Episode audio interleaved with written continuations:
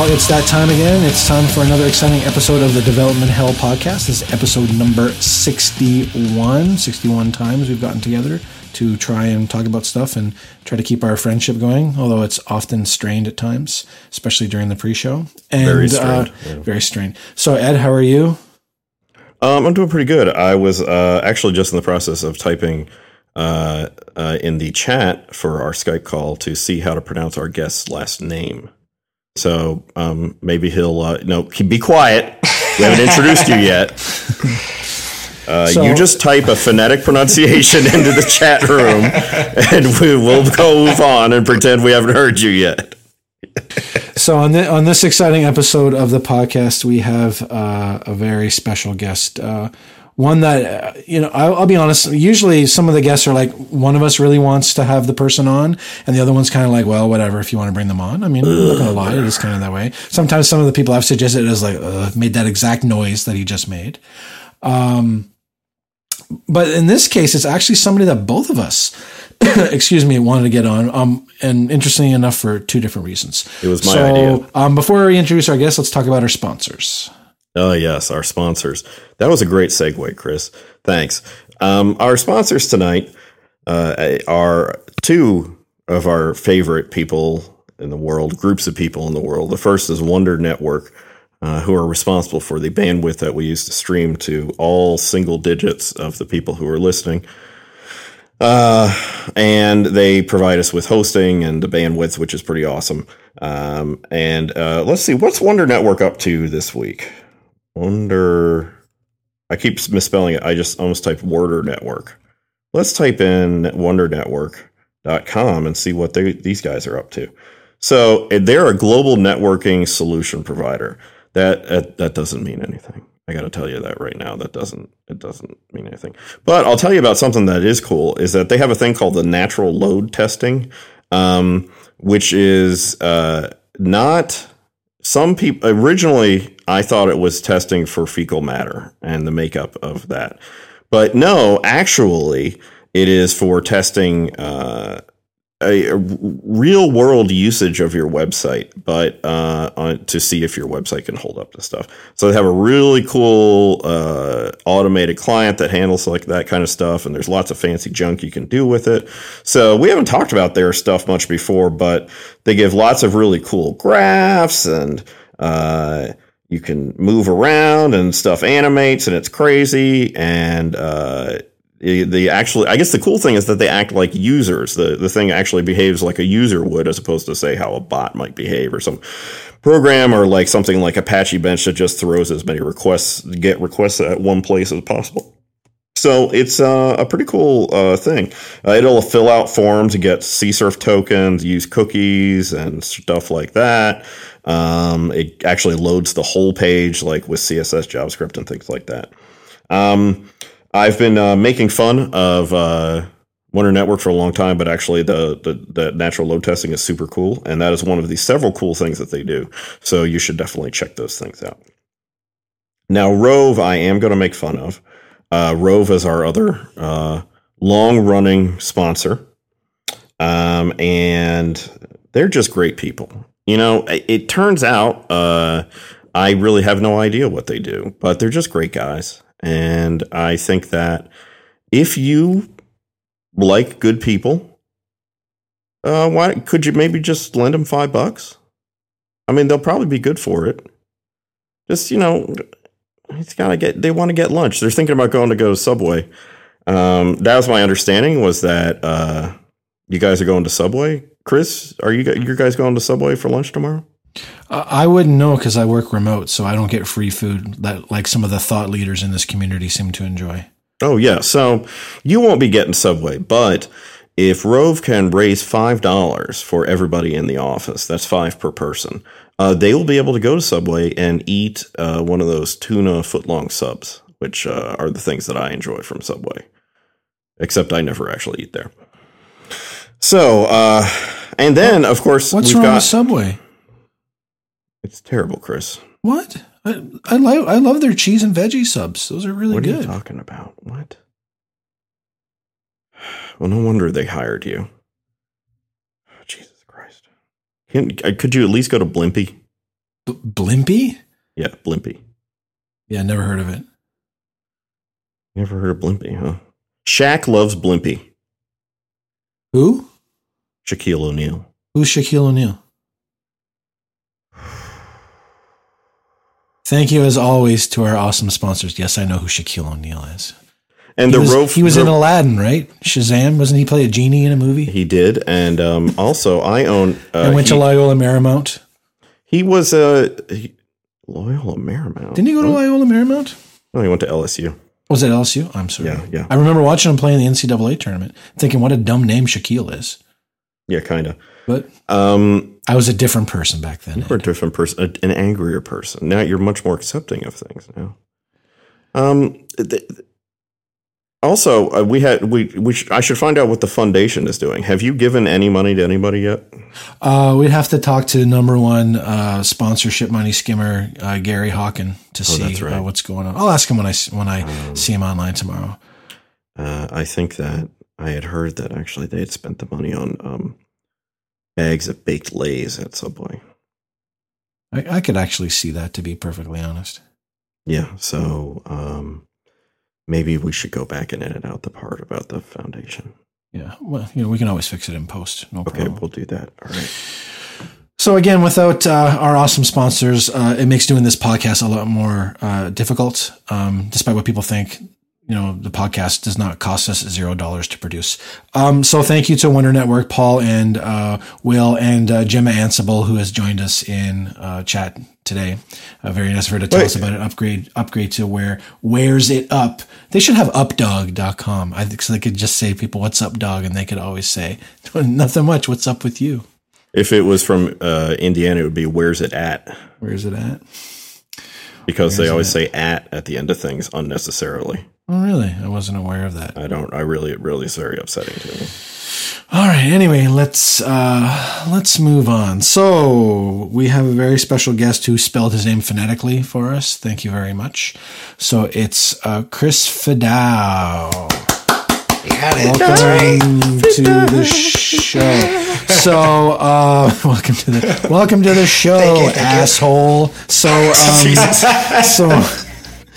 So we're going to talk about uh, servers for hackers, info products, Nginx versus Apache versus your mom, old tech that keeps on keeping on, and whatever else we feel like talking before Ed gets sick of hearing me uh, talk about stuff. So, guy with the awesome same name as me, Chris. Why don't you tell our listeners who I am stunned if they don't don't know who you are already, but nonetheless, Stunned, as you should edu- educate us as to who you are and why we're talking to you. Cool. Uh, I am a person on Twitter, which is, I don't know. This is how I know everybody. I don't know anyone in real life. Um, so I'm a person on Twitter, and I do stuff about servers, and it's um, mainly towards hackers being uh, programmers, and even not necessarily professional programmers, just you know whoever who happens to know a bit of programming and I try to teach people about server stuff, and that is specifically because server stuff is random crap that we end up having to know despite our kind of best intentions of of just trying to stay as programmers. Well, that makes sense. Sweet. Yeah, I like that. Do you think Chris is still here? The other Chris? The Yeah, I'm, on still with? here. Alright. I just mute because sometimes I move around while you guys are talking. You know, you want to hear me drop and slam my water glass against the table? I won't mute. No, that's okay. At least I know you're there. Yes, it's I'm important that here. I know you're here. Um, so I I've been can't- working on that fake sincerity. That's really good progress, Ed. Thanks, buddy. I've been uh, re- I can't remember, but I think I was a pretty early subscriber to your newsletter. Cool. Um, and yeah, you sh- you don't remember me signing up? I think I actually legitimately might, uh, which now sounds like an excuse. But um, I, I feel like I remember seeing your email pass by. See that? There you go. Right. Well, because you, know how I, I use Mailchimp and Mailchimp sends you a thing, but it'll give Yeah. you like a list of like three people, no matter how many people actually logged in, like your near daily email report or whatever they give you. The thing where they tell you that like when you send your new email out, you get thirty unsubscribes and like twelve subscribes. You know, you know what I do, Chris? When I see the, because when I see the Mailchimp emails for my own newsletter, every single person that I see that's unsubscribed, I go to a spammer form and say, "Hey, this is a good email address," and I give it. To them. That usually is is I'm doing that while I'm having my first coffee of the day. Definitely. To all of you people thinking about unsubscribing, just now. Yeah, don't don't Don't do it. you ever Don't goddamn unsubscribe ever. from my newsletter ever. It's a Hotel California of newsletters. You can subscribe anytime you want, but you can never leave.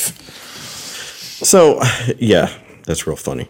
I uh, was an early subscriber, uh, I think, to the newsletter, and one of the things I, I- I guess I enjoyed from it was that, or I enjoyed about it, and found really useful was that uh, it made a lot of sometimes esoteric, uh, like knowledge that I had to collect from lots of different places, and kind of esoteric stuff that you maybe know and maybe don't know, and uh, it's hard to track down. You find some how to that works for some old version of Ubuntu, and that's all you can get. Um, it collected that, it, it like, it was designed exactly for somebody like me who was primarily a programmer, but you kind of by definition sort of have to know how to do ops stuff too, to some extent. And um, I found that it was really accessible, aimed at people who had some knowledge of stuff, you know, were maybe a bit comfortable with the command line, but didn't necessarily, you know, understand why, you know, okay, how do I set up an, a mail server? How do I, what, you know, how do I set up Nginx or things like that and, and stuff like that. And so I found it really filled a like a, maybe a, a need I didn't appreciate as much until I started reading it. Just how um, how nice it was to have a central place that I felt like was always going to have quality, accessible guides to setting things like this up. And it always uh, had, I think you've really kept that high quality. So I'm kissing your ass, kind of. but I just want to say that it's been a useful, it's been really useful to me um, for a while and now. And um, I think, I just think it's a, it's a really good job. And I'm just curious, like, what were you trying to do when you set out? Like, what, were- what were you envisioning that you were trying to get to, to accomplish here uh, with, with the servers for hacker stuff? Yeah. Um, I mean, getting a higher Twitter account? No, was kidding. Because my entire life is based on my Twitter follower account. Um, trying to decide if I'm joking or not. That's why I'm laughing. Um, but anyway, um, I guess I, I guess what happened is I just kind of ran into enough issues at work where I had no idea like why stuff was broken or what happened or you know why this big site that we were trying to launch at like 4 or 5 a.m. would just be broken. And, you know, a lot of this stuff was server related. So I would just kind of Google around of what's happening and figure it out. And then I would fix it. But that knowledge was gone after that because um, I just, you know, it was gone because I didn't write it down. I didn't save it anywhere. So at one point, I started just kind of writing down all this random stuff I learned as I needed it. So I would just make like markdown files and I would just list out the commands I had to use or just something like that. And that kind of turned into, it just turned into a big folder of files. And it was just really random and all this kind of junk of knowledge. But, but it was like you said, like if I needed, um, if I needed like a load balanced environment, you know, what does that do to my application? Or just some stupid information like that that I needed to know, I would have a place to go to and look at it. Um, and that that turned into I'm trying to think of where I came up with the idea of, of, of a newsletter with that information. Um, I mean, it was near when I started the newsletter, which I think was like February or something like that of um, this year, of or uh, no, I'm sorry, of, of 2014 actually, um, and then, um, yeah, I don't know. Oh, I guess the other part of that is I started blogging a lot on the my blog fideloper.com, um, and that turned into kind of this mix of coding stuff and server stuff, and I kind of I had a good amount of server stuff to just start and make a newsletter out of it. So then I started a newsletter and built up some stuff that I thought was just kind of a good general knowledge, which is just like installing Nginx or Apache or using Vagrant, that kind of thing. Um, So now at this point, I have no idea if I'm answering your question anymore. But that's kind of the genesis of it. It's just like I'm a developer. I don't know enough about the server stuff. And at work, it's really becoming a problem because there's sites that are crashing, or you know, we have these late launches, and the code itself is an issue. But now on top of that, there's all the server stuff, and so I just wanted to learn about that. So I kind of made an effort to learn about the server stuff, quote unquote, and quotes the server stuff, and uh, I just started writing down, you know, as much as I could, basically, just so I could remember it later. Did you have a plan uh, to make money doing this, No. or was your so your intent was really, more, or was your intent primarily just to say, I'm just going to get information out there for people to use uh, to be a resource? Yeah, um, I mean, I just wanted to get information out there. Essentially, um, it's I I like writing, so I, I'm really bad at open source in terms of actually producing any code that people find useful.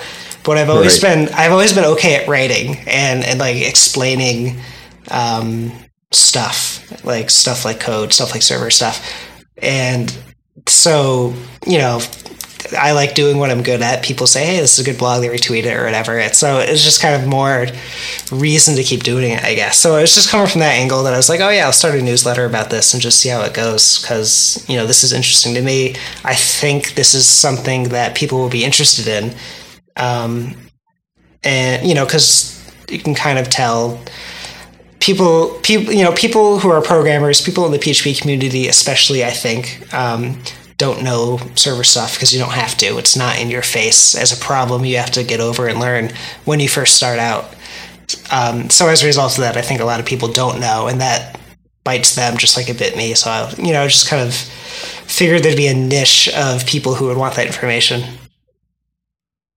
Yeah, absolutely. Um, have have you taken steps? I'm not sure, but I think you remind me because I'm I'm terrible at this. Did you put out a book? Oh yeah, of course. Uh, I Of did. course, so- yeah, of course, right. this is what you do, right? When you have a content. Um, so eventually, I did the newsletter enough. I had enough content to put it together into a book. So I did that, and then I added some extra, and I fleshed out some stuff. And the Servers for Hackers ebook was born out of that. Um, so that is um, that did well. I mean, purchases by now have kind of trickled out to to not a lot. Um, but the uh, the book was a lot of fun. It was just like a lot of. I got to put all this stuff into kind of a more coherent structure, and and you know the chapters kind of jump around a little bit just because there's a lot to know. But uh, you know that was good. I had a good base of knowledge or a good base of content to just kind of put together, and something that's a little more coherent than the than the newsletter itself. Right. Yeah. And of course, you know, make some dollars, which is nice. Make some dollars. Mm-hmm. Now, Chris, I'm sure you have lots of questions and and lots of things to point out about the terrible mistakes he made in terms of monetizing his ideas. Everything, everything's I, right. I, I don't think so. I mean, it's. I mean, clearly, what Chris has done. Okay, one of the things that that I learned through the product development stuff that I did was this idea of of you know you get the greatest amount of success by solving a problem that people have, and um, clearly. Chris came onto something. So he started collecting all these things and lots of interest in it. So clearly there was a demand for what he was doing. But there's um I mean, clearly Chris wasn't as like mercenary about this whole process as I was, and that, that's fine. Whatever. I'm sure, you know, I'm sure whatever money came in from his book, he's grateful that he got that stuff because, uh, because really this is about solving problems for people, right? And and so the but the, the difference it seems to me is that I see a lot of people they come up with ideas and they fall in love with the idea without ever actually understanding whether or not whatever this thing is that they're trying to do, whether people will actually care enough to give you money for it. So all these things that I do, and I, and I admit that the, that my book that I just did probably has a pretty short shelf life just simply because the PHP folks got their, got their act together and PHP 7 will have a lot of stuff in it that is so attractive in, in Facebook's hack. But the whole point was though, I did look at it and say, you know, I looked at Facebook stuff and I saw there wasn't a lot of information and people were interested in finding out how this thing works and how they can use it. So what Chris has done here is probably a very, uh, maybe kind of did it in reverse order and maybe stumbled into something, but clearly Chris now has the whole branding thing down pat. Very, I look at the website; it's all very consistent, and he provides very good and timely information. Uh, I get the newsletter too because I wanted to see what he's talking about. Um, and once and once in a while, there's a gem in there um, that I can use. So it's not that he's done anything wrong. He's just done it differently. He's had success He's just done it differently. This is why I'm so anti-startup for the most most part because so many people come up with ideas without even knowing whether anyone else even cares and whether anyone is going to give them money. Because in the end, you need to make some money off of all these things. I just don't spend all this all my spare time doing stuff just because I like doing it. I do. I have to like doing it in order to produce good quality stuff. Because I know whenever I mail it in, I can always tell when I go back and read what I did. I can always tell but but the bottom line is, you know, if you're going to make a commitment to something like this, in my case, a brand of all the grumpy stuff, and, and Chris is clearly committed to being the servers for hackers guy, and that's probably something you'll, good or bad, you'll never be able to shake because that's what people will associate you with now. But um, but the idea that you want to do something that people want, and as far as I can tell, Chris has successfully executed on that particular part of the plan. Yeah, hopefully. well, not hopefully. If someone gave you a dollar for something that you've done, yeah, then yeah. you've executed that plan successfully. When you when you compare the, the the the things that you have done, you are in that. I mean, even less than 1% of developers have probably did this if we want to apply labels to it. You have joined a very small group of people of developers that uh, that got over their hangups about money and got over their hangups about marketing and said, "Hey, I have a whole bunch of information. I'm happy to share with you. And guess what? I'm going to expect to be paid for some of this too, and not just get all hung up." And I mean, lots of people seem to be developers, especially, very hung up about money and about producing things, and they've gotten a very wrong idea of of what it is that they're doing. If you're being paid to do something, well, um, you're being paid for your skills. So why not get paid for those skills by other people? In the end, you have to pay some bills, and the businesses that you need to work on, they need to succeed as well. Most people are not in a position like what Ed's going to be in very shortly, whether with a VC uh, funded or outside funding situation. Most things have to stand on their own, and you got to learn how to make money. You have to learn developers developers deciding to be willfully ignorant about business related matters. You're just really um, cutting yourself out of a lot of opportunities to not only learn things but to be successful as well. I find for me personally, my career went a lot better once I embraced the idea that it's also not only is it important for me to know the skills in order to do my job, it's also important for me to learn how the companies that I work for actually how they make their money and what they are doing so that when an opportunity comes up for me to contribute, I can say, Hey, I have this idea and I see that we're doing it this way and it's inefficient for the following reason or it's costing us money. Have we considered trying this? And sometimes I'm right and sometimes I'm wrong, but in the back of my mind, I'm always thinking about whatever I'm working on I'm gonna I want to put a good effort into it, and I want to do something that's going to provide money to the business because without the money, I'm not going to get paid. Amen. Yep. So, Chris, what do you do to actually make money? Uh, well, I work full time at Userscape. Um, so I work on, um, well, okay, so Userscape makes uh, support help desk products.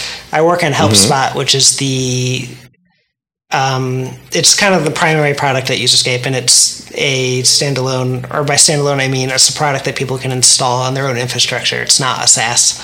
Um, you know, helps desk enterprisey support application. I gotcha. Sure, sure. So that's the main uh, deal. Um, other than anything else I do on the side to try to make money. Right. So you're always hustling, you'd say. always be closing. Yeah, there you go. Right. Um, now, uh, and I admit I'm I'm not sure of this. Are you prim- do you primarily have you primarily done PHP? Oh, 100 percent. Yeah, um, 100 percent. Well, 100 percent. I mean, I primarily do PHP. yeah, sure. Um, and then other stuff is is extra. There's like I think I've just introduced the first bit of Python into uh, what will be a production code base. Um, and then on the side, I've played with Python and, and barely any Ruby, but uh, and mm-hmm. what Node.js and stuff like that. Sure. Everyone's got to know the JavaScripts. Right. Right. Yeah. Yeah. It, well, it's kind of hard to avoid that. Yeah. Um. Yeah. Uh, have you uh, when in doing this kind of stuff, do you find that uh, are you do you actually you know this would be an interesting thing um, what kind of do you have any metrics on the kind of people on the people who are reading your stuff? And have you do you get do you think that say there are more PHP folks reading your newsletters than others, or have you done that Yeah. research or anything like that? I did a Wufoo form, and I'm Oh, very nice. I'm not. I don't know if I'll be able to find it. But it was one of my newsletters, and I really have to admit, it was like I didn't have an idea for that week, and I was like, well, I don't. I'm interested. To, I'm interested to know who everyone is, so I just kind of did like a Wufoo form, um, asking who everyone was because I think I had like a really busy time where I just couldn't put out a newsletter that week or something was going on. Um, but that was really interesting because there's a lot. I mean, there's plenty of people who do DevOps primarily, or or even just in addition to their, you know, as on the side in addition to their professional programming stuff. Um, Majority of people were definitely PHP, um, but there were also a you know an okay number of like Python and Ruby people, maybe some Java. And you you try uh, hard to keep your keep this stuff pretty, I guess, programming language agnostic, right? I tried to, and it's not it's not too bad. I'll I'll tend to do. What have I done? I guess I've, I'll tend to do PHP or Node.js specific examples, um, and it's also hard to get away from some stuff that touches on PHP at least, just because. I mean, it's a lot of my audience, so I'm I'm am gearing towards that a little bit. Um, but my other the other problem is is that I played with PHP enough to know kind of like how to host Django sites and Flask sites and that kind of stuff. When it comes to Ruby, like I have the concepts down, but I haven't actually done that. So like there's a very little Ruby stuff going on. Right, I gotcha. I gotcha. That makes sense. So, okay, so I'm looking at our, our list of questions here, and it says one of the things is what devs should know about DevOps. Do you have uh, something that you might say about that? Like, I'm I, so basically, I'm asking you a very vague question, expecting you to fill a bunch of content. And I have an int- I have a what I think will be an interesting follow up question, but once Chris answers Okay, this cool. one.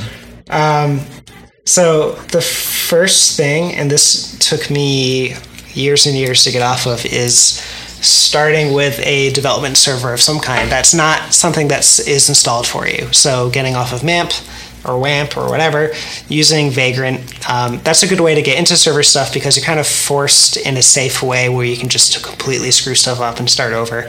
Um, you're forced to do some, you know, at least a little bit of server stuff, like log into a server and uh, you know, see around the file system or something, or maybe you have to restart Apache or Nginx or something, or maybe you actually have to install all this stuff yourself too. In which case, you're learning how to install a web server and you know at least some basic configuration for that. Um, now, on top of that, um, well, actually, I remember installing my first server stuff, and I used it was on an Ubuntu server, and I used what is it, tasksel or something like that. It's a command that you just say install web server and it does like a pa- it, it does lamp for you. Um, and it, it Never is heard of. it, and it's just like you're done. It, it's there. You have you know MySQL and everything's kind of set up for you. Put your files here and it works. Um, but you don't really figure out what goes on with that. You don't know what it installed. Um, and you can find out and maybe you can find like a, the stack overflow question where someone answers that and it's a list of a million packages. Um, Right. And, and after that, I figured out how to install the stuff myself. Um, and I remember that specifically being like a scary step. Like this thing I had just installed everything for me. And then all of a sudden, I'm running commands to install specific packages. And like, what if I don't have all the packages I need? And I don't know how this is going to happen. Um, but it ends up being super easy. You just do like apt-get install and you do like nginx php and you're almost done there. That's like 99% of the stuff. Or maybe, but maybe you have to add like PHP's mcrypt or, um, you know, whatever, just the stuff to get my, to MySQL or Postgre or something. Um, and then, you know, this is, that's PHP. So, but for Python and Ruby, there's some differences. But, um, in terms of getting set up with like a PHP type thing, it ends up being so much easier than you think. You just like run these commands and it works. People have figured out the hard stuff for package dependencies and all that, and it just gets installed. Um, so that that is kind of like an evolution, at least mine, to start to figure out server stuff. That made me comfortable with it because it wasn't hard to kind of like figure stuff out, um, you know, at that level. Um, and then I had another point, and that's now slipping out of my mind. Um, oh, okay. Chris, Chris, can always just fill time. I, I, got that. one more thing. Um, it, it, like years later, I figured out that there is this thing that actually monitored processes to make sure they don't die. And this mm-hmm. is something that like you just you just don't as a PHP developer you just like don't hear about init processes like uh like what are they like Upstart or systemd or System mm-hmm. Five in it or just whatever your operating system happens to come with. Um, but they're really important because they start stuff up when your server boots and they start them or shut them down and your server t- turns off. And if something fails, they'll restart it. So, you know, that's super important when you have something in production. You need to make sure it's always running. Um, so that's something that I don't think is really talked about, and I like to put a lot of that stuff in. Like if I if I have a new server for hackers um, edition or video or whatever on installing some software, I'll always try to also be like, and this is how you keep it running, you know, when your server restarts or whatever, and do an upstart configuration or something, you know, what, depending on whatever server I'm on. Um, and that is super handy to know, and um, it's just not like like you read all these tutorials and that's just skipped. It's like here's how to install some search engine like Sphinx Search or something. I don't know. And then, but then it just leaves you there, and you're like, well, you know, if I restart my server, it didn't boot back up, or something went wrong, and it's not there anymore. And do I really have to log into my server all the time? Yeah, I admit that I just assume, and I, I almost always use Ubuntu or some other Debian based thing. So I'm just like, I assume that when I installed it with apt-get, it, it just it also set up all the stuff that would need to reboot it. Right, but when, yeah. when I shut when I restart. So I just assume it worked. I don't I don't know, you know.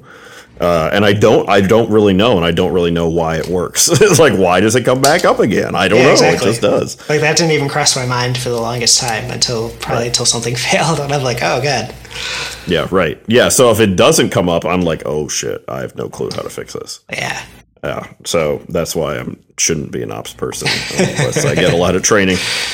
But yeah, um, that's it. You know, that's really interesting. Um, boy, I had a question too, and then well, I'm just going to do the follow up because you kind of oh, touched yeah. on touched on it a little bit, Chris. Do you feel like with all these tools um, available to I guess the correct term is non-hardcore sysadmins um, that now you can get a certain level of willful ignorance from other developers because now they say, oh, I just have to install, like you said, that you find, you talk about installing something like Sphinx server, right? Uh, for search stuff. It's like now they just, yeah, I just went to this page and I typed uh, apt-get and did all this stuff and, and now it's there.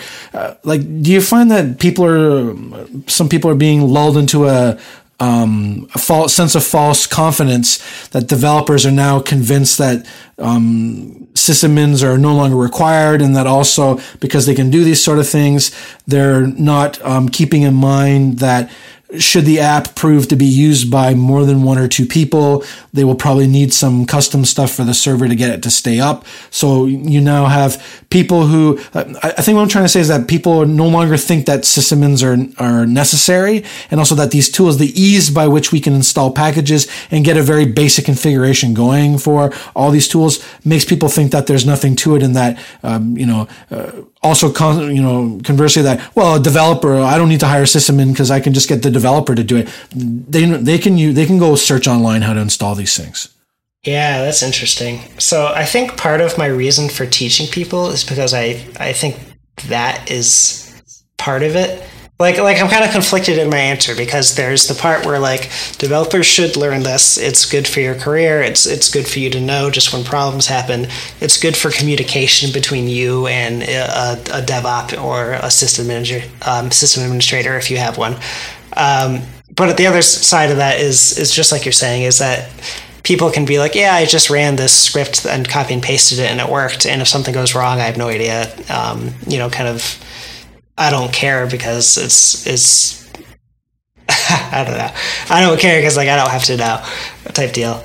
Um, and uh, I don't know. Like like my my my buy my book answer is yeah, you really have to know this stuff. Um, the reality is that some stuff is not hard, and you can get away with a lot of of just kind of like following the tutorial, not really knowing what it's doing but you'll quickly run into issues and and wish someone was there to tell you like how to fix whatever.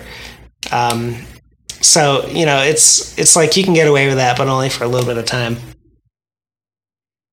Because that's kind of been, I mean, my background in doing system stuff is uh, I I ran Linux boxes like 15 years ago, 20 years ago. So um, I'm comfortable in that command line environment. So I have no problems, you know, finding my way around on a server and installing packages and having have a pretty good idea where to find configuration files and where the logs should be and about permissions and about things like um, you know upstart and systemd and um, you know I remember uh, doing things like using scripts to um, add things so that you could restart them using a init.d commands and all that stuff. So those are all things I just learned partially because I was, you know, younger and had a lot more free time. And just, I, I found it helped me when it came time to actually set a server up and you're writing, you're creating an application, not just the code, but the application itself that you start understanding all the moving parts so that when you are debugging a problem, you don't just give up uh, because it's like, well, I don't, you know, I'm getting some weird error and I don't understand where that error is coming from. The code work, the code works fine over here, but doesn't work here. And by not, by basically just ignoring this, the, sysadmin side of things because all you've ever done is run sudo apt-get install um, you're you're cutting yourself off from uh, from your ability to troubleshoot. And this becomes a money monetary thing too. And I've talked about this in the context of like how much it could cost your company for people not testing stuff properly. There is a cost that when you have basically amateurs doing your um, managing all your servers, there's a you know there is a cost associated where if you have someone who's qualified, you know it, it will actually cost you way less than you know your two uh, you know your two developers who are high on Red Bull um, basically trying to debug the debug um, the server for it, trying to figure out why um, you know what the problem is. Yeah, hundred percent. It's it's helped me so much to know what's going on, or at least have a clue of where to look of of what's going on if I didn't know what was happening. You know why? Um, you know, there's a time where like I I was that guy who just threw MongoDB into a project one time a few years ago or something. I don't know. Um, and it was like it was for like a little bit of functionality in the in the greater application and it wasn't like the main database or something but it just broke all the time and i had no idea what i was doing or or what was going on um, and just stuff like that like just kind of like years later knowing where to look for stuff um, because I've I've had experience just banging my head against that kind of issue. Um, that's it's just so helpful. It just makes everything so much quicker. Um, like like you know when you spend three hours of your eight hour day just figuring out like why MAMP doesn't have mcrypt or something and it's just something so stupid and you don't know where to look or why it's happening it's it's just a waste it's a complete waste so how would you respond to folks who are say oh, i'm just going to throw it at engine yard or uh, I don't know, Heroku container or something like that, where it just magically makes everything scale for you and stuff like yeah. that. Yeah. I mean, that's still a good idea. You don't, if you don't, if your time costs you money and that kind of thing, then, um, or if it's just like not your core competency, then it might totally be worth it, handing that problem off to someone else. Um, mm-hmm. But you still should know kind of what's going on under the scenes because there's stuff that'll come up and their tech support won't get back to you for three hours and your site's down and that kind of thing. You know, there's still things you should know. Um, but at the same time, like um, someone commented on Servers for Hackers today and said like your design needs help, and I'm like, yeah, I 100% agree. I'm not a designer, and I'm not going to try to be a designer. It's like when I make enough money, I'll I'll pay someone to do that part. I'm not going to learn design because that's such a huge departure from my main focus. And that could definitely be someone's situation in like uh, in DevOps, either because um, they have a different focus, um, like maybe maybe like data science or something is their focus, and so like programming is part of data science, but like the server stuff, like it's just like I have all this other stuff I need to go over and learn just to get this project up and running. I don't care. You know, maybe that's a good time to throw your stuff in Heroku or, or Engine Yard or mm-hmm. whatever. Right. Um, by the way, your design is better than like 98% of what anybody else would do, so I don't know why that, some people just love to talk shit. It's just it's just Twitter, you know. It's how it is. Yeah, you can't do whatever. anything. Yeah, yes. So, so actually, um, you, know, you mentioned Twitter. So, how integral do you think um, Twitter has been in your success with servers for hackers? Uh, completely. Um, and not necessarily. It's because uh, friends and people have retweeted what I have. So, um, or retweeted stuff I put out. Like, I actually made a lot of publicity, I guess is the word I'm looking for for that. Um, because it, it helps a lot, right? Like, you get a following. Like, I started getting a following for Laravel tweets got retweets uh, like occasionally from the Laravel PHP Twitter account, but also from like Ian Landsman and, and just people related, and got a sort of a following from that, and then grew into some server stuff from that kind of thing, and then you know all the retweets really help. Um, my f- Twitter following is you know not huge, but it's in a few thousand, so like that it helps to be able to to have an audience like I would I would kill to have like a Jeffrey Way type Twitter account to have an audience listening to me and saying like, hey, I just put this video out. Um, you know, if it's worth your money, pay pay me for it and uh, and learn something new. Um, I've had some interesting conversations with uh, with Jeffrey about business stuff, and um, it's clear to me that the um, though both though both of us have been successful, um, we approach it from two very uh, different perspectives. So it's it's it's it's good to to kind of sometimes get a feel for other people. By the way, just so you know, you have five thousand two hundred twenty-seven followers. Sweet. Just so you know, awesome. I, I have more, but that's to be expected. It's also not Yes, sir. enough. It's never enough until course I until I have like a hundred thousand, and even then, the next number will be like five hundred thousand. It's just never enough. Yeah. I I mean, I know for I'm, I, I know that uh, my experience has been that Twitter also was hugely, hugely uh, integral in in getting my uh, ideas across. And I think for something like uh, these niches that we're occupying, where we're trying to highlight information and, and share stuff that that social media is is something that really really works well. But it, it's interesting interesting too because a lot of people um, think that newsletters are dead, and I know that I have not been paying attention to my newsletter um, in a way that I should, mainly because I've kind of felt like um, uh, I've kind of talked about everything that I've wanted to talk about in its current format.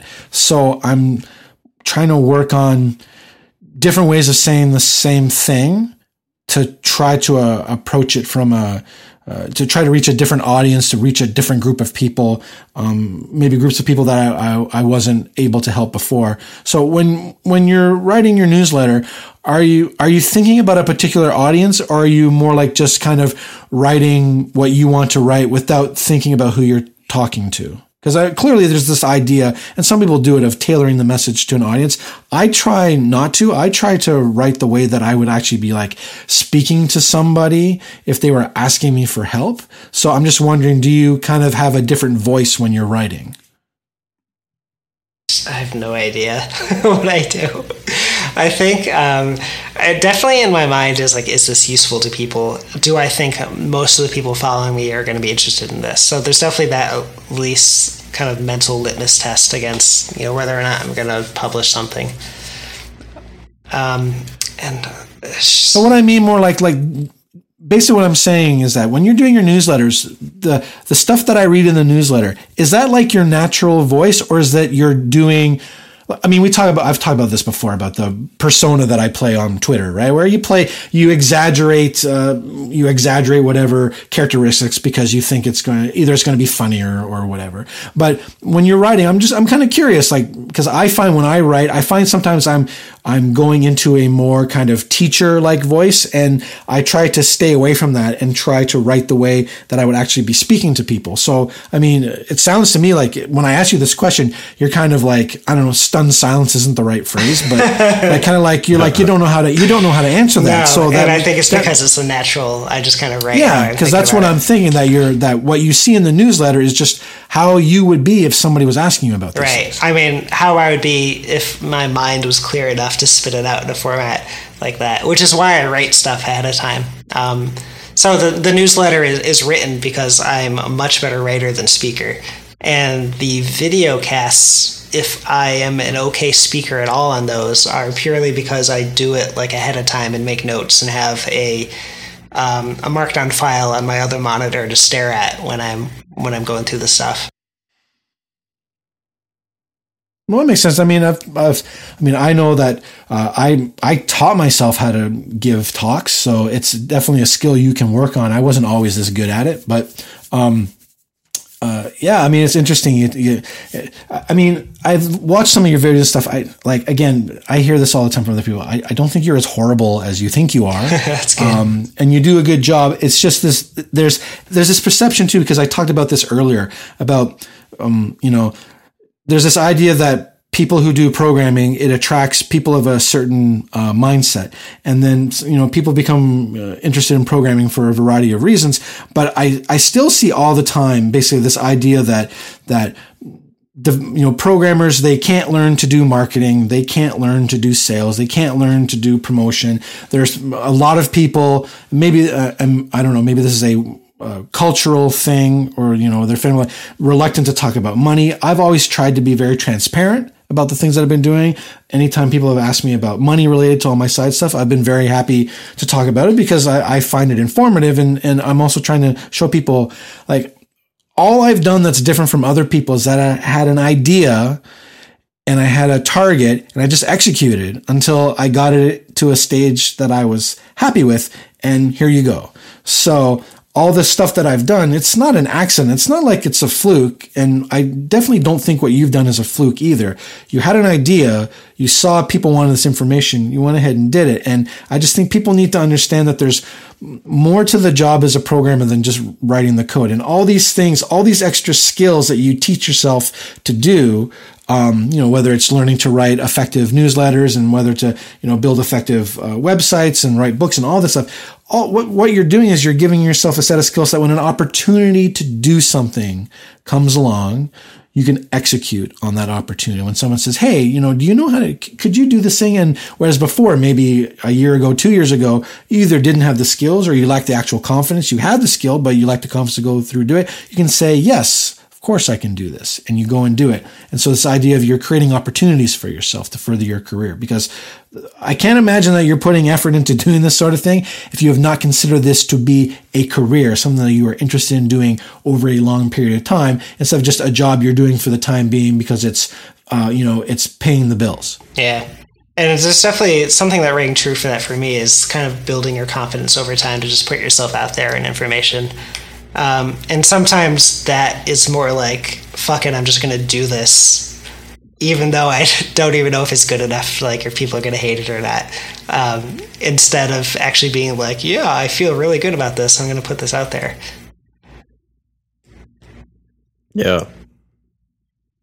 yeah. all right, all right, all right, all right, all right. I got a, I got a question. Um, uh, here's this is what really I think we were all wondering about. Um, Nginx versus Apache. Do people Which, just want to use Nginx because it's newer? And does Apache actually is it actually like super duper slow? Or if I use it, I mean, like I have I have Apache on on one of my setups configured to act as a proxy for PHP FPM. Does it still work fine for that. Is that I mean, I I when I tell people that I get laughed out of the room, but you can still you can still do that fine, you know. And I, I, guess I'm so maybe I'm just so used to Apache that I feel like I understand it better, and I do kind of feel like there's more information for it. Although doing what doing the proxying stuff, there's way less documentation for that. Like uh, there's plenty of stuff for like oh set up mod PHP, but there's not a lot of stuff for uh, for doing like uh, fast CGI stuff. Right, and even like that, that, changes per version, especially in more recent right. versions of Apache. Yeah, I'm using 2.4 for it, and that's that was what. Uh, by the way, um, that was something that bit me in the ass. Was I upgraded to like PHP 5.6? I was like, oh well, you know what? Maybe I should just upgrade to PHP 5.6. What's the big deal? And the packages that um, were provided for the Ubuntu version I'm running yeah, had, they're like, oh, here's a new PH, or a new Apache also. Yeah, here's a new Apache that will refuse to read all of your configuration. Right. Files. Also has breaking changes, but hey, good yes, luck. Yeah. Yeah, they in a point release they I, I, I don't know what Apache was thinking with that because I kind of thought in point releases you weren't supposed to put backwards breaking you know compatibility changes, but you know hey whatever that's cool. So yeah, that just broke like the entire server when Yeah, that happened So- to me on the fideloper.com site, which wasn't a big site or anything, but you know, it happened and I had to figure out. Um, and that's actually one of my more popular Stack Overflow answers is like an answer on how to update from 2.2, I think, to 2.4. Did that change? Or Yeah, maybe it's it was two two to two 2.4? four. Yeah, yeah, that was a complete disaster, and I wish I had gone and found your uh, Stack Overflow answer at that time. So I'm not sure if it was before or after I did my fiasco, but Right. Yeah, I don't remember Uh, yeah. how long ago it Um, was. well, so may, I mean, you've messed a little bit with both. Do you think that they're they're they're both great products and that, or is Nginx like just miles better, and you just should stop worrying about Apache? So, I mean, uh, I mean, on one hand, like if everything's working for you, then don't change it. Um, and on the other hand, you know, Nginx, I like the model of it a little more. I think. Um, So Apache will. Apache with mod PHP 5, I think, is kind of like the slowest thing because it loads PHP in every single web request, even if it's like for CSS or something, because PHP is just kind of there and ready to, to be run with the, mm-hmm. you know, kind of traditional mod PHP stuff. The other part of Apache is that it's spinning up either a totally new process per web request or a process has multiple threads and there's stuff with multiple threads and how that behaves is, can be changed, um, which is more efficient than spinning up multiple processes because processes, apparently, from what I've read, are expensive to create and manage and delete and all that kind of stuff. Um, so Apache is making all these new processes and all that kind of stuff. Um, Nginx and and actually Nginx with a lot of newer tech, tech that is quote unquote web scale is um, so I'm also I'm also very cynical of everything, but like but As you um, should be, yes. so so, all this web scale stuff is like single process, single thread, um, and has like an event loop and is async. So just like Node.js or Haproxy or Nginx or all this stuff runs in like rather than um, so Apache you start up and it has a master process, and that master process is responsible for spinning up, you know, zero to 100 million thousand extra processes, whatever your server can take, and is configured to do in Apache. Um, while Nginx is usually just as many processes as you as you have CPU cores in your server. Um, so you know one, two, three, four processes, and, e- and each process is just this thing that just keeps accepting new requests and and does something else while it's waiting for a response from something you know going on on somewhere else also. So it's kind of like Node.js's async thing, and supposedly for some reason that's more web scale. Um, and I think the deal is that Nginx is much more efficient for static file handling um, to the point that like it might not even be worth it to use Varnish in front of Nginx necessarily because it'll handle returning a static file just as quickly. It, it's just very good. The Linux kernel is very good at handling static files. Nginx is taking advantage of that and it's just returning files. Um, and that's great. And then Nginx doesn't really try to do some stuff that Apache might. So, Apache, if you have mod PHP, is going to try to load PHP and that kind of stuff. Um, Nginx forces you to proxy off requests like PHP FPM, or if you have Ruby or Python, your um, Unicorn or Green Unicorn or whatever is taking requests. Um, so Apache even so Apache when you're process, proxying off to PHP FPM, um, I don't know if that's better or worse or not because it's still the process model where it's spinning up new processes or extra threads in a process. Um, while Nginx is not doing that. So supposedly Nginx is efficient enough where you will get a benefit out of that.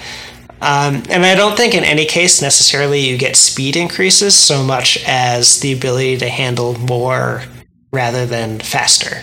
You know what I mean? Like just more Right. requests overall. So it's dumb in that like 10% of us have a website we're managing where this matters. I think that's the real, the only part that matters is, of all the stuff I just said is that we don't usually have um, an issue where it matters enough what kind of web server you're using. So then it becomes like, what are you comfortable with? Right. Sure. That makes sense. Yeah. Um, I what was the other thing? It kind of led into that. Is is you know we this is kind of related to it, but there's there's certainly, and I I guess it, it you as if you've been in doing any kind of been doing development more than like five years, you will become cynical about how quickly people can switch to sort of new hot stuff and and you know uh, forget about old uh, dodgy, crappy stuff that supposedly doesn't work anymore. But um, I think it came up a lot that I was having this discussion where um, I've been trying to encourage, uh, as you know, I'm I'm switching uh, companies I work for, and the company I work for currently, not the company I'll be going to, uh, um, uses uh, for the project that I'm on, and I think some of their other projects uh, uses Subversion. Um, I'm not. If you gave me a choice out of you know a blank project that no one had started yet and wasn't around for a long time, didn't have a bunch of stuff said in it, uh, I would probably not choose Subversion because I like uh, I like distributed version control better, and I would probably use Git because that's what I know how to use. Um, but um, it's interesting seeing where I've been uh, trying to encourage people. I think that the place I, I, worked at, Network Ninja, is a real good place to work, and I'm encouraging people to check it out. Um, and uh, but I, I, when I point people to it, I've had more than once. I've had people say, "Oh, they're using Subversion," uh, right? Like that's a big killer thing for them. Um, and you know, I felt a little bit of that, but once I sort of like messed with it for more than like I don't know ten minutes, I was like, this really isn't that big a deal. You know, it works fine. It works. It's not necessarily. There's a few things that I wish were a little bit easier or a little bit different or things like that. But I think it's interesting that um, uh, you know, there's a lot of stuff that it's not that people don't necessarily want to talk about so much anymore because it's not exciting and new to talk, you know, and, and that's not sort of like the thing that gets people probably clicking on stuff. But there's still, you know, tens or hundreds of thousands of projects that say are using Subversion, right? Um, and it's it works very well for a lot of people. Um, and I'm I'm curious if you've had any experiences with that. Uh, you know, uh, in this idea uh, basically like that certain technologies just because there's a new thing that maybe uh, is more exciting for some folks uh, it's not like those older technologies suddenly become useless and are an enormous pain to deal with. Yeah sort of. Good talk me well we're done here.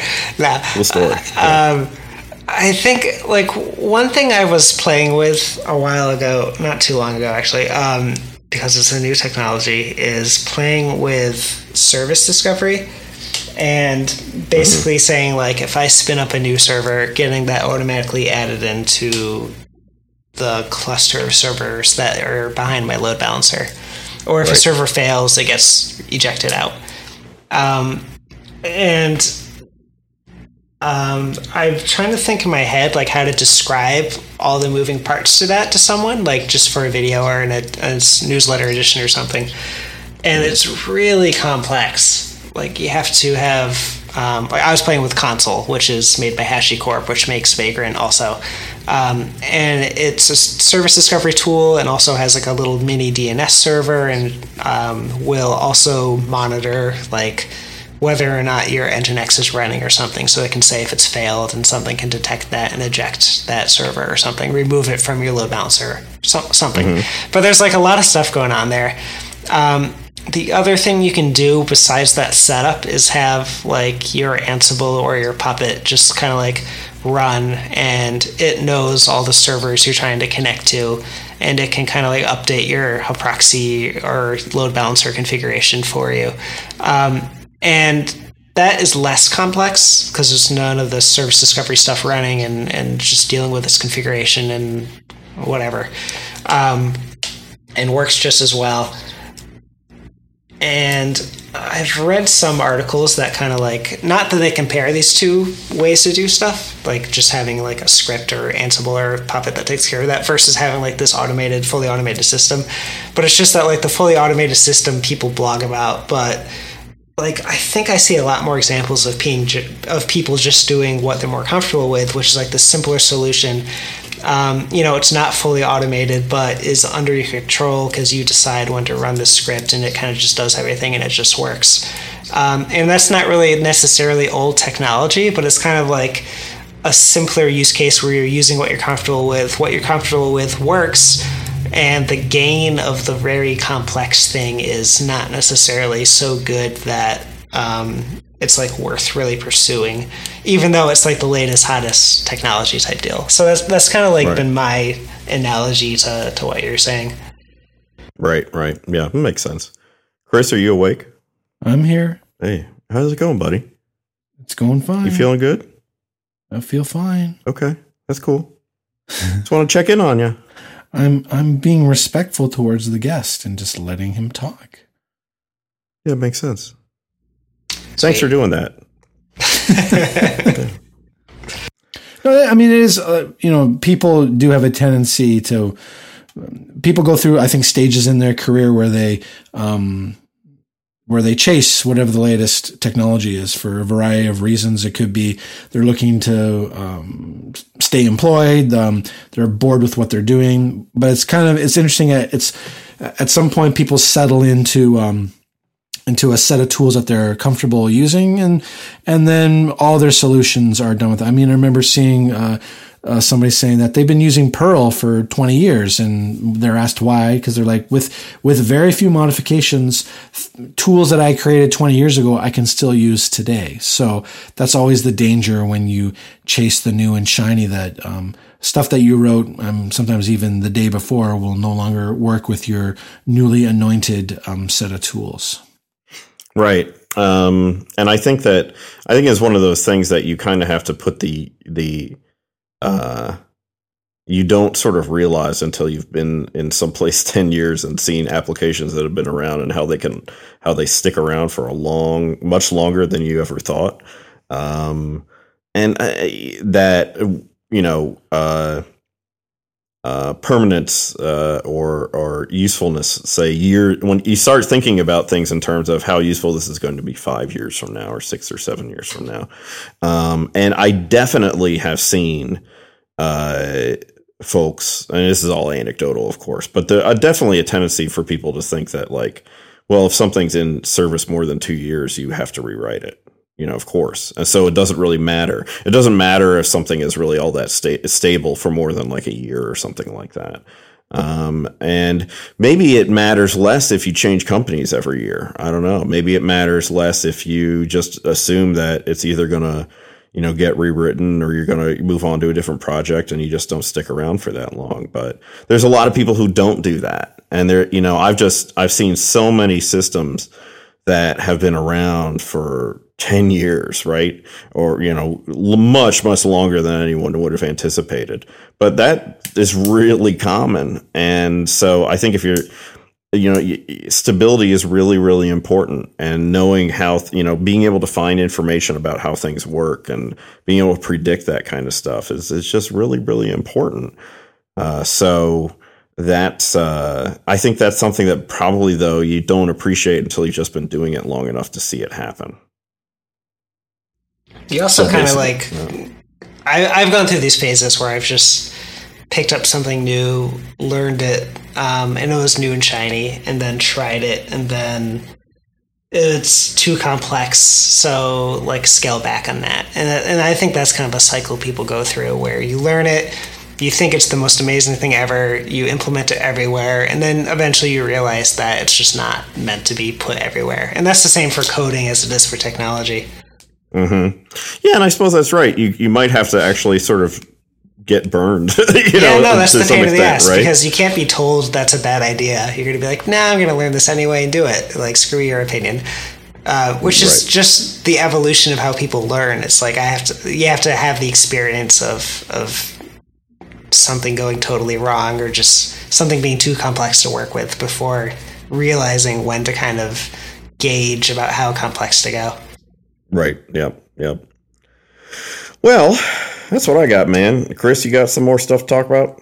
Nah. I think uh, That was then two I think, I, I think uh, I think we've covered everything that I wanted to talk about. So, uh, is there anything you wanted to ask us about, Chris? Yeah. Do you Oh, want to interview us? Wow. Yeah. no, I have no idea. Well, that's because he already knows everything about us from stalking us on exactly. Twitter, I actually so- know everything about you. All your secrets. Well, so yes, so Chris, we uh, thanks very much for coming on. Um, servers for hackers is something I suggest that all developers, uh, you know, you should be signed up and reading this, not necessarily to like pour over it in immense detail, but just so that by I read it just to try to stay on top of what other people are doing, so that when the time comes for me to be asked to make decisions about stuff, I, I feel like I'm um, able to make um, um, better decisions about it. To, when I start thinking about projects and, and stuff at work and new features we're going to do, um, Whereas I used to rush into making decisions about stuff just because the chance to do something new is always enticing. Um, I've you know scaled it back quite a bit now, and I, and I start thinking about well, you know, if we add this component in, all right, well, who's going to be responsible for maintaining this thing? You know, we have a new server, we got to rewrite code, all these things, and and Ed's Ed's talk about how where he's talking about basically how things always have a tendency to last a lot longer than you think they will, especially if they're making money for whomever asks you to do it. Um, you can't. Uh, I mean, it was a good example when I worked for Synacor. One of the things that I that I got to do there that I was the most proud of is that I got us off of using PHP 5.2 and that onto PHP 5.4, which of course is already super ancient. But um, the idea of, of making sure that this thing that has been running forever still is stable, but still you're trying to push it forward. And I don't think you can do things like that without understanding how everything underneath the, the hood, so to speak, works. So do not be afraid of the server. Do not be afraid of the of learning about the environment that your application is going to run in, whether it's you have a VPS or you have a, a server sitting under your desk in your office, or you're spinning things up on um, on Heroku or Engine Yard, or you know, or you're gotten into the newer, fancier stuff where you're using Docker and you have all these little Dockerized containers running on a server somewhere. Learn what's going on at a at at a, the level below where your application is running because one of these days it will fall to you to save somebody else's ass to fix something. And if you don't know how to do it, well, you might be shit out of luck and out of a job when the dust clears. So please check Chris's stuff out. So, uh, Ed, can you please go into it about our sponsors again, please? Yeah, yeah. Uh, I was gonna talk a little bit about that Wonder Network and all the awesome stuff they do. And I, I mentioned today their uh, natural load testing, uh, which is uh, tests uh, how well you handle the load, and it acts like a real boy. It's like Pinocchio, and it um, it has. There's been some magic and that it interacts with your website like a real boy and not like a, some kind of robot that just hits your site over and over and it actually goes and fills out forms and gets CSRF tokens and junk like that and does all sorts of magical things that you never thought was possible with a computer before. So that's something cool that they've got. And uh, then the our other sponsor is Roave. Um, and Roave asks that if you have any uh, fully punched Subway uh, cards to get a free sub. If you could please send them in, an, in, a, in a stamped envelope to Roave headquarters so that they can all uh, go get lunch. Um, and then uh, they take pictures of the subs while they're eating them and send them to Chris uh, because he's not there. So if you have any, uh, or a coupon for buy one, get one free, uh, Roave could use it. And, um, that's uh, that's what they've got going on. Basically, they're in the subway game. That's it. And also, if you're interested in helping um, developers who are having difficulties uh, attending PHP related conferences, please check out on the Roave site our Roave Foundation effort to match up people with extra tickets with uh, developers who would like to check out a conference. Um, attending uh, PHP related conferences uh, was really um, instrumental in growing my career into what it is now. I highly recommend that you that you you try to attend as many user groups and conferences as your time and monetary budget um, can afford you. Straight up. So Yep. So that's been it. Episode number 61 of the Development Hell podcast. Uh, I think we're going to do one more podcast before um, PHP Tech because both Ed and I um, will be there in attendance. Oh, Ed, I guess you're not going to be there for the awesome um, Kosher Con uh, outing on the Tuesday, are you? Because you're not going to be there by then, right? No, I'm not going. Uh, Yes. Yeah, uh, because I'm scared of things that I don't know. Um, but uh, that sounds like fun.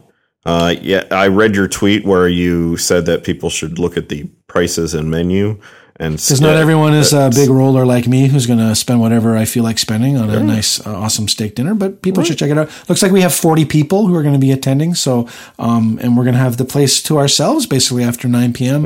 on the on the Tuesday. So, uh, I know there's a waiting list. If people are interested, they should hit up Code Rabbi on Twitter. Um, hit up Yitz and get on the get on the waiting list. Some people may drop off or whatever, but. Uh, but enough about uh, eating awesome steak while in Chicago. So um, you can find every single episode we've ever done of Dev Hell um, that's been released since Ed holds them hostage until I beg and plead for him to release them. You can find everything at devhell.info. Every single episode, um, Ed comes up with a snappy title and uh, comes up with a, an associated graphic. Uh, there will be show notes just like ev- almost everything that we've talked about tonight. We'll be providing links to it um, for people to check it out further. Um, you, um, so everything is there. If you listen to the podcast via iTunes, please, please, please please rate the podcast. Let us know what we're doing good, what we're not doing so good at, so we can just promptly ignore it and keep doing what we've always been doing. Um, you can find us on Twitter at dev underscore hell. You can find me on Twitter as Grumpy Programmer without the U, and I currently have more uh, followers than uh, Chris does.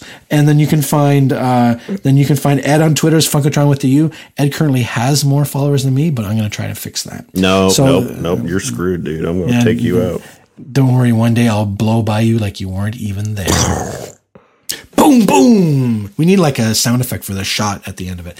Um, I can do that. yeah, you can add that in post. So thanks everyone for joining us, and uh, everybody have a good night. Are you gonna Thanks. say goodnight, Chris? Yeah, look at that. But There you now, go. I'm in. there you go. He's in. He's in. Thanks for joining us, Chris. Bye. Sure. Good night, internet.